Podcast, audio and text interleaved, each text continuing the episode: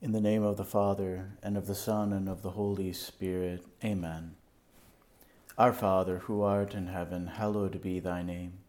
Thy kingdom come, thy will be done, on earth as it is in heaven. Give us this day our daily bread, and forgive us our trespasses as we forgive those who trespass against us. And lead us not into temptation, but deliver us from evil. Amen. St. Francis of Assisi, pray for us. Our Lady of Guadalupe, pray for us. In the name of the Father, and of the Son, and of the Holy Spirit, amen. So, brothers and sisters, this is something different for me. I don't typically do recordings without a live audience or without a particular purpose.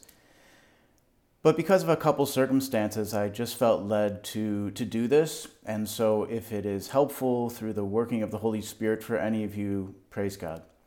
And so this talk, which will be a couple of different parts, but the first part I'm simply entitling Christian Hope in 2020, Part 1, Terrorists, Optimists, and Hopeists, a Christian proposal in our present time. And this talk was spurred on in a couple of different ways. One is, in two separate circumstances, two of the brothers here at the Friary were sharing with me about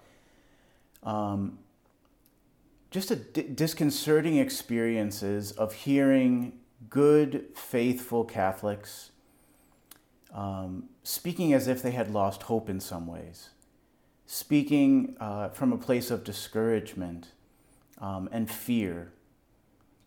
And of course, within our country right now and within the church, there is such incredible division. I was also moved by an editorial in the National Catholic Register this past week, where the editor wrote the following. He talked about a new Catholic moment, and he just said the future of the nation could be decided by how Catholics witness before and up to the vote cast at the polls this coming Tuesday, and that the witness is found in how we intentionally embrace Jesus Christ's command to love. The most critical action we need to take going into this election and after it's decided is to, quote, love one another. The election cycle has divided and challenged well-formed Catholics even in their own households. There is no future for our nation if love grows cold, especially love for the unborn child, for the migrant, for the sacredness of Black lives, and for all who live in poverty and exclusion. Yet we have too much evidence across the country that love is in fact growing cold, and people's anger is growing red hot. And as the editor focused on this theological virtue, this great Christian virtue of love, I also just felt that it was important to focus on this virtue of hope.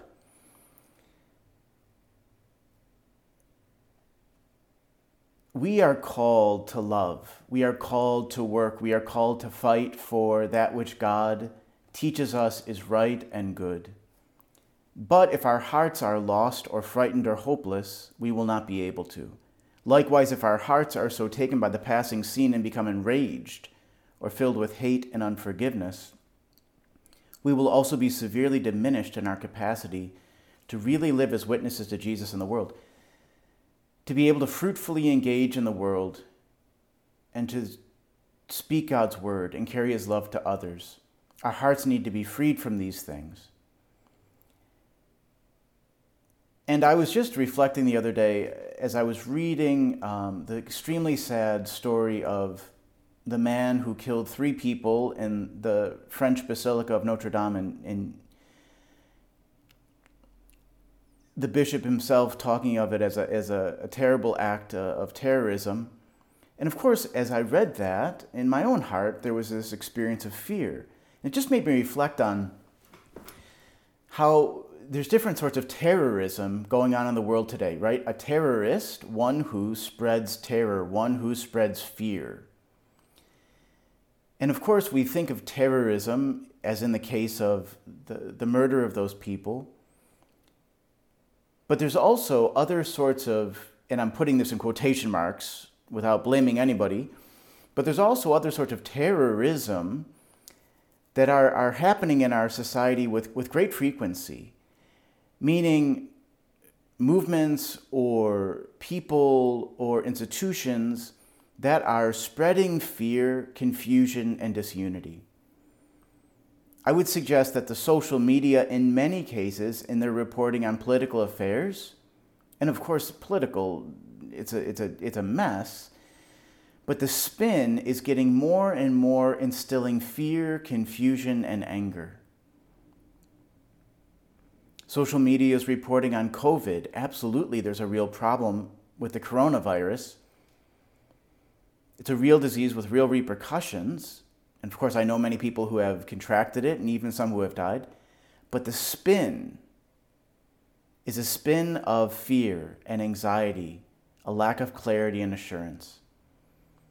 And I just share as one in the battle myself, right?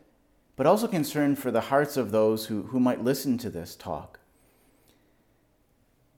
It's the struggle not to despair or to be paralyzed by fear. It's a struggle not to allow these things to sort of infiltrate our own hearts. And it's a struggle that's worth it because Jesus has something more for me and he calls me to be an instrument for others. Jesus has something more for you and he calls you to be an instrument for others. Father Benedict Groeschel, the principal founder of our community, used to describe himself as a moderate pessimist, And in a sense, what I'd like to propose is that God's not necessarily calling us to be pessimists, and he's certainly not calling us to be terrorists or anarchists or even optimists. But rather, and I don't really care for the term, but it's what came to me, he wants us to be hopeists. Like a terrorist is one who, through their actions, words, spread terror and confusion and unrest. A hopeist, this person who, through their actions and through their words, offers hope, sows seeds of hope for others. And hope, of course, we need to be psychologically healthy. It's a huge part of our life. Hope leads us to this place where we find lasting peace. Jesus says in John 14:27, "Peace I leave with you, my peace I give you. Not as the world gives do I give to you. Let not your hearts be troubled, neither let them be afraid." Hope is the foundation of the deep joy Jesus speaks of in John 15:11. "These things I have spoken to you, that my joy may be in you, and your joy may be full."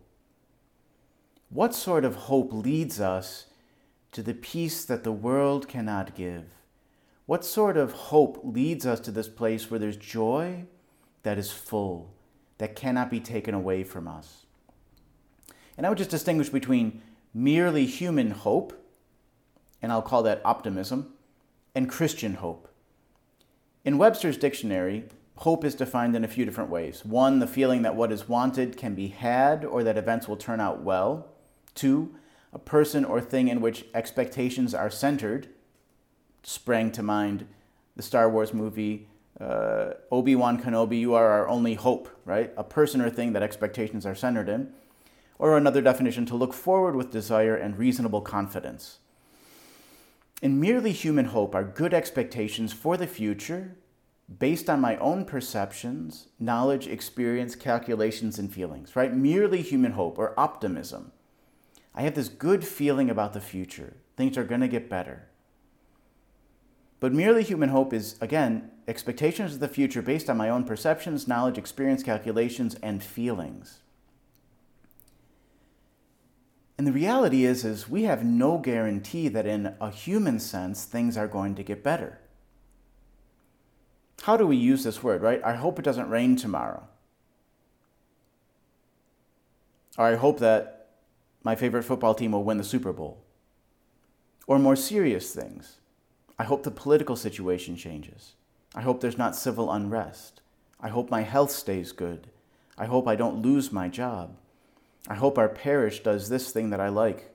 I hope my prayer life is enjoyable. I hope my children are happy in their lives. In a real sense, none of this is Christian hope. God does want some of these things. God wants your children to be happy, although it might look very different from what you imagine or desire. God wants you to have a dignified life, although again, that might look different than what you want or imagine. But God never guarantees that we won't lose our jobs or have difficulty or experience hardship or always get our way. God doesn't guarantee us that the political process is going to go smoothly or that there's going to be peaceful outcomes. Hope has to do with the future, and no one knows the future. And so the question is, how do we get a guarantee about the future? In a time of so much question and uncertainty, what is the reasonable basis for hope? And again, we can look at probabilities, statistics, past knowledge, but none of that gives us certainty. You know, I have a calendar that spans into 2022, and you probably have things like that too. And I write things in that calendar. There's no guarantee that that's going to happen. I plan to do things with the hope of getting to do them, and that's good. But we need to know that when that's happening, that's human hope, human planning. Christian hope, theological hope, is different. Because the basis of theological hope or Christian hope is not good expectations for the future based on my own perceptions, knowledge, experience, calculations, and feelings, but rather Christian hope is based on a relationship between God and I.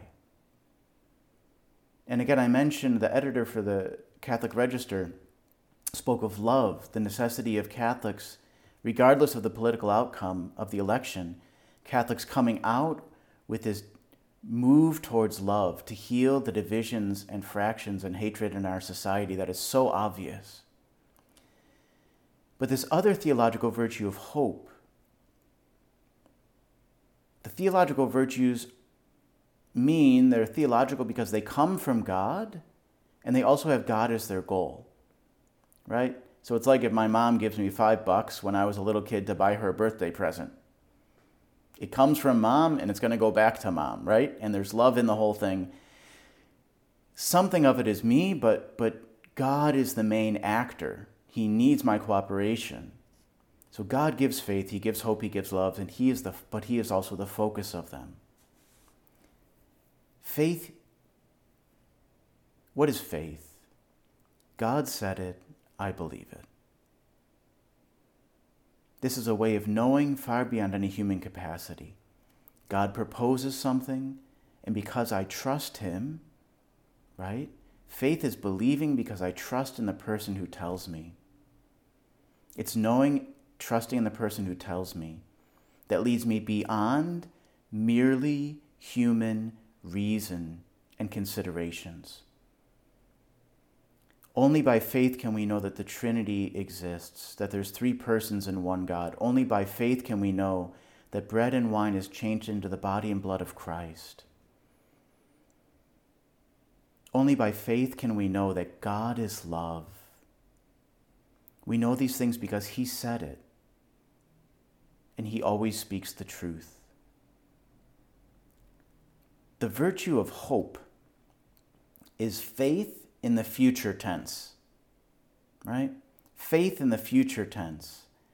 That God says these things, I know he never lies, I know he can deliver, and therefore I will get this sometime in the future because he is good. So here we start to see the huge difference. Human hope, a future expectation based on my feelings, my past experience, and limited knowledge. It's so fragile. And how often my hopes are disappointed.